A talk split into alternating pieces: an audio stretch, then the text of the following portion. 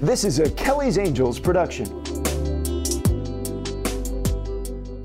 Hi, everyone. I'm Mark Mulholland, and welcome to The Upbeat, a podcast about perseverance and hope from Kelly's Angels. This is a show for anyone who knows what it's like to face loss and adversity. It's all about getting through grief and rediscovering joy in life. Thank you for listening. The Upbeat is made possible by the generosity of our sponsors. This episode of The Upbeat is sponsored by the Boebert Family Fund, the Rachael Ray Foundation, and Mohawk Honda. We have a very special guest on The Upbeat today. She's a celebrity chef, author, businesswoman, host of a popular daytime talk show, and a very generous philanthropist.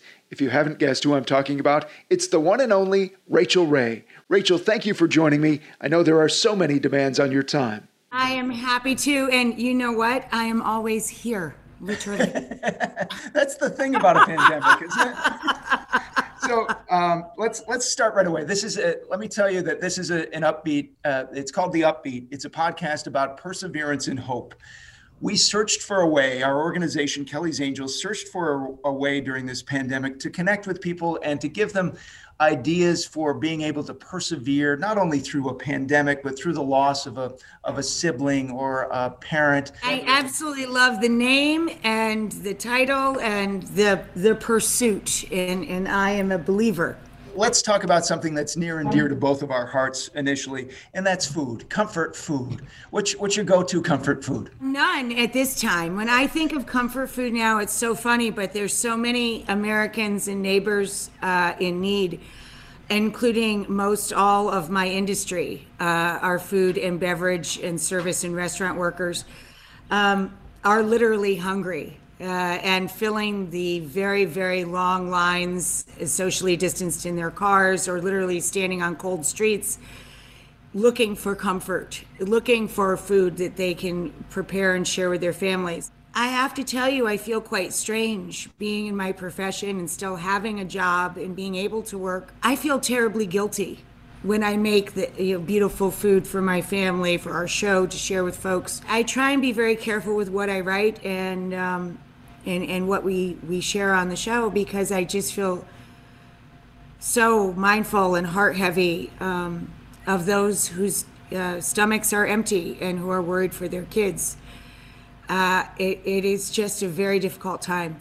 So I think now any food that we have to share is comfort food when we can, if we can, if you make your own homemade stock, if you know how to cook like an OG, if you know how to cook like an old school uh, like like myself or my mom, or maybe you grew up in a big family. If you know how to stretch a buck and make your own stock and make your own soup or make your own breads and things, share with your community. Give to your churches and your soup kitchens and your reach out centers because there's there's there's more neighbors out there than you think that are ashamed to admit it but they they're so very hungry. Are you particularly empathetic toward restaurant and service employees now? And toward all of our frontline professionals, quite frankly. You know, there are so many folks out there who've been putting their lives on the line. And yes, these are some of the faces you now see on the food lines too. We have highlighted folks on our show for months and months now, since since this fall, since the launch of this season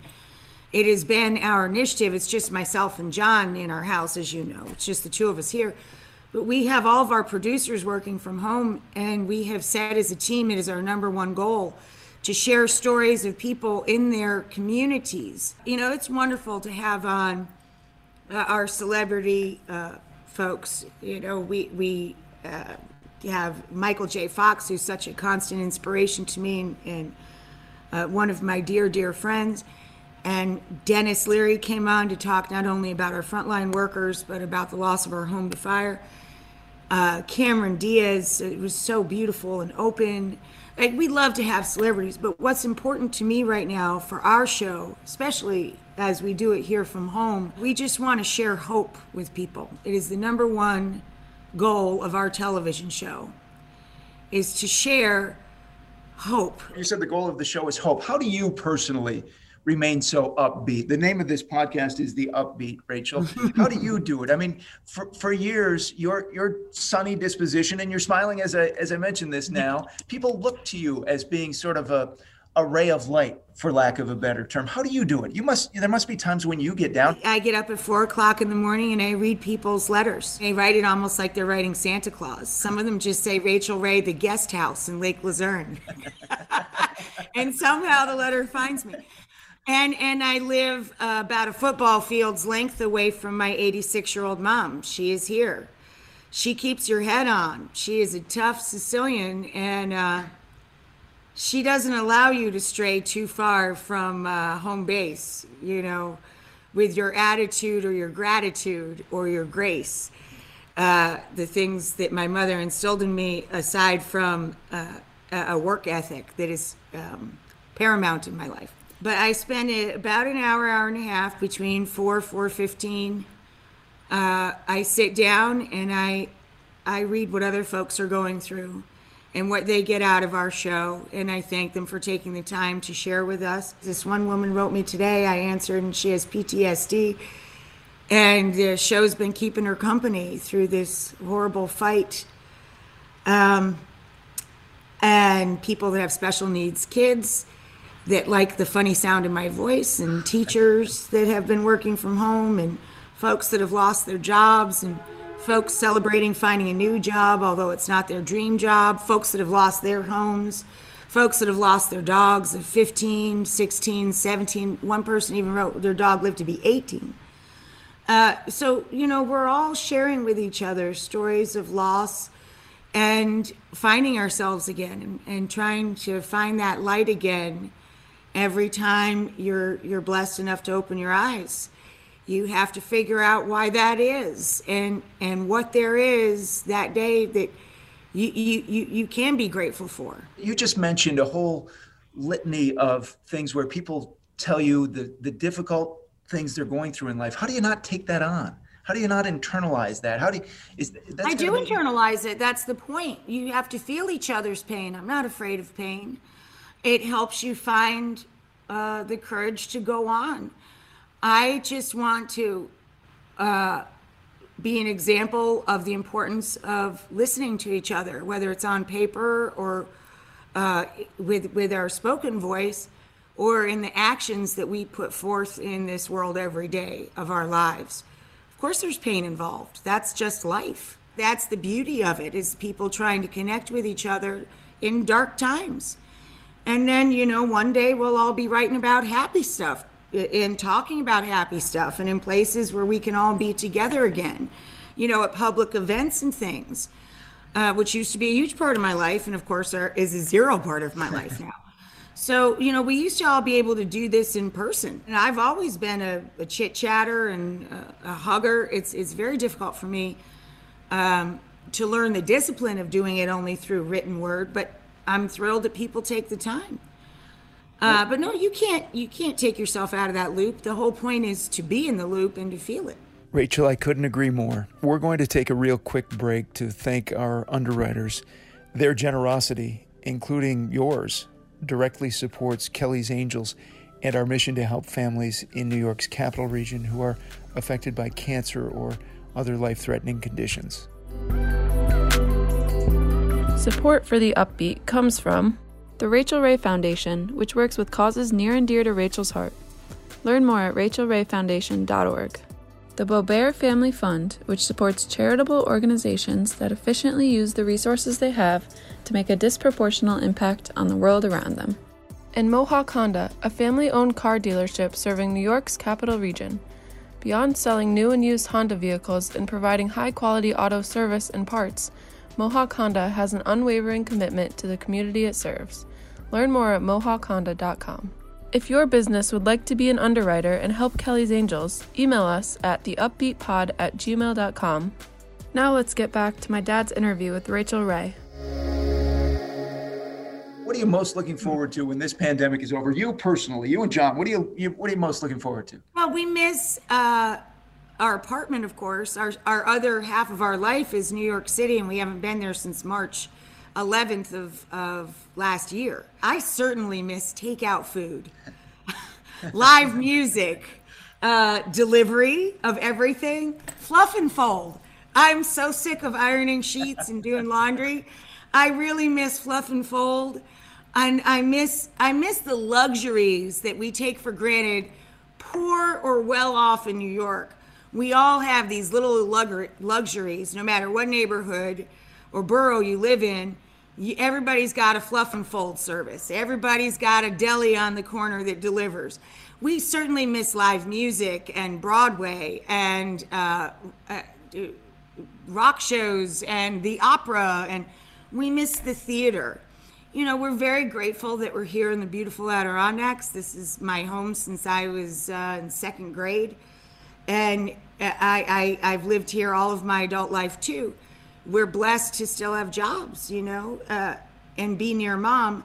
But we do miss those those those fun parts of being in a city, you know, and the subway and being able to go anywhere quickly, uh, you know, and and have a total change of environment. Restaurants, I mean, everywhere, here, there, everywhere.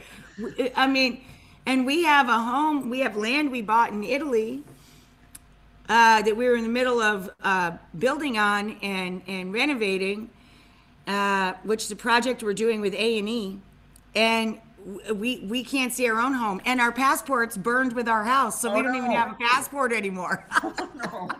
so we certainly miss traveling. I don't want. I'm very sorry for all that you've gone through. That was horrible. Oh, thank you. And, but and, you know, it's happened to a lot of folks, and we're here, and that's all that matters. Has that been something? You know, this is a podcast about perseverance. Was there a time where you said, "Why me? Why why did this have to happen? No I, I, mean it was an accident. You know this stuff builds up in the chimney. We tried to get our chimneys cleaned twice a year like you're supposed to but creosote you know it builds up. We had a roof that caught fire very easily and one little puff came out the top of the chimney and landed on the roof and the whole house burned down. It happened when it was still daylight hours thankfully. If it happened at nighttime we'd be dead. So i'm just thrilled you know that we were uh, uh, alert and aware. And we had this little guest house, which looks big because I put a high roof on it, but it's it's it's really just one big room and one small bedroom. I came here in flip flops and the clothes on my back, and my husband the same. He wasn't flip flops. He had like I think a boat shoe on. But uh, literally, we walked over here down the road and across the street with our dog and our lives, and literally the stuff on our back, and that was it. But you uh, still feel fortunate. Oh my gosh, we had a roof. We had a place to go. When we look at so many families who lost their homes and their livelihoods in, in some cases in Washington, Northern California, Oregon, we just feel so blessed, you know, um, that, that we had a place to, to get to. We've all lived through the same type of experiences the social unrest, the, the pandemic, the, all of these emotional and economic upheavals of this last year of 2020, what I think it's taught all of us is that there is no escape from suffering. There is no escape from bad days and bad times. And in the end, shouldn't that help you find more of your humanity, not less? Amen. Amen to that. Let's talk a little bit about your personal favorites of food. You said it's difficult to talk about comfort food when, there, are, when there are empty bellies. But what is there when you're feeling a little down? You and you and John, perhaps, is there what's what's the go-to? John's favorite is carbonara. It's his absolute favorite dish in the world, and I remember you describing it before because you said it's got to be like snot. Right? It's bacon yeah. and egg spaghetti. It's coal miners pasta, basically, and miners and and uh, uh, hard hard working men, they would render out salted pork. So pancetta or smoked pancetta, guanciale, which is the cheeks of a, a large uh, pig, uh, the jowls, the jowls. jowls yeah. um, so it's it's you render that fat and you toss the pasta with tempered eggs. The eggs are beaten with cheese and the hot water that you cook the pasta in and you mix it all together in a pan. It's just bacon and egg pasta. It's a very simple dish, but it's by far John's favorite thing on the planet. Uh, so I have to make that several times a year. Um, my mom is very uh, fickle. She became a vegetarian in her early 80s. Now she's 86, and during the pandemic, she's decided she's a flexitarian and will eat anything, um, but in, in very small amounts and very specific portions, and depending on her mood. Um, my sister only likes food that I absolutely hate cooking because she wants me to overcook meat. She doesn't eat any form of mushroom. She doesn't like pork. Uh, she's very, very specific, very specific. So in every day, I have to make very uh, diverse menus, not only for our television show, but for the people that I feed. My mom and my sister and some of my friends, they all pick up their food in the backyard underneath a little cover that I, I, I had constructed for a garden bench and it's like a human bird feeder. so I feed I feed everybody show food from the show. My husband just walked outside to Oscar's super sharp cheddar bacon burgers with uh, upland cress, like similar to watercress, and a horseradish Dijon uh, uh, creme fraiche sauce, uh, and some caramelized onions uh, on toasted brioche. And you just put that on on the human bird feeder for Peter and Susan, who I'm are our friends away, that are Rachael, so- artists and, and florists that help me with our decorations for the show and for the beautiful florals in our home. So we we feed a lot of people every day. So I never think about what my favorites are. I just think about the food I make for other people to make them happy. And I think most cooks and chefs are the same. We're very non-picky eaters. We'll eat pretty much anything. We're happy with a scrambled egg or uh, you know a bowl of uh, mush, literally polenta to grape nuts. Who cares? Uh, but we like to please the people we're feeding, so that becomes more of our goal. I was going to point that out. I asked you what your favorite food is, and like a true I listed everybody. Yes, like, like a true food service professional, you, you, you tell me what everyone else likes. But what is, is, there there something that you find that if it's around, you can't stop putting it in your mouth? Sure, a lot of stuff. I mean, I mean, anything that you're working on, the cook is always tasting it. A piece of cheese or a piece of crispy bacon that you rendered for something. Anything with nuts. I love nuts.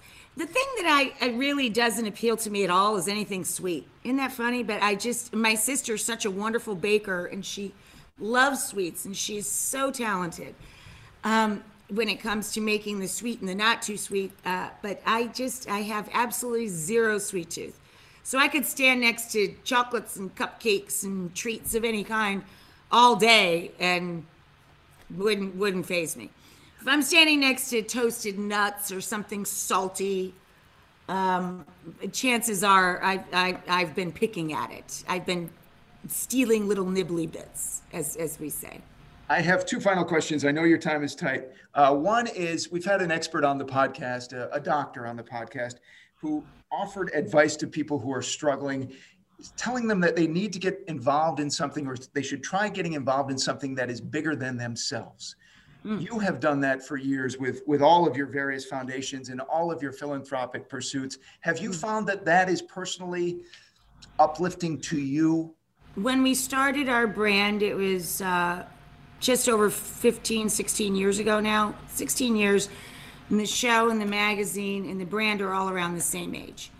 So from day one, when I drew my first pots for the kitchen, or we decided we would enter into becoming something other than an on air um, personality or an author, I said to my husband, we should uh, structure the business to uh, pursue our, our philanthropic um, endeavors. I said, look, you know, we can give a percentage from day one. If this takes off and our brand is successful, we can use that to pay it forward.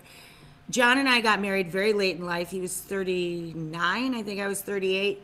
We uh, obviously, I launched a television show that year. We we chose not to have children for obvious reasons because of our age and and what was going on in our lives.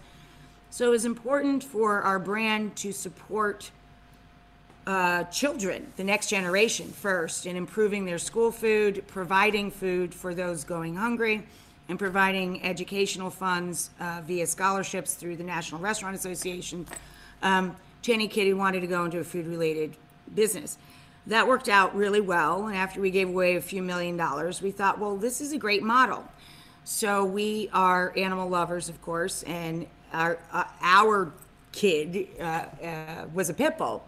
So uh, we we use the same model to create safe, very high quality um, dog uh, originally, and then dog and cat food, so that we could provide for animals in the same way we were providing for kids.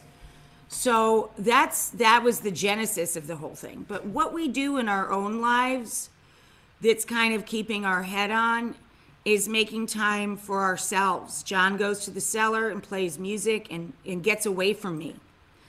I go to what used to be our garage here, I turned into a den shed, and I study painting or I take Italian lessons. We do things that are specific to our interests so that we have something we're trying to learn that's new or something that's trying our brain um, in a new way and, and trying to keep us working. You know, it, it, philanthropy is very important and work is very important. It's also very important to have a sense of self and to develop something that means a lot to you or something that is completely new to you as an as a as a sing, you know as an individual sure.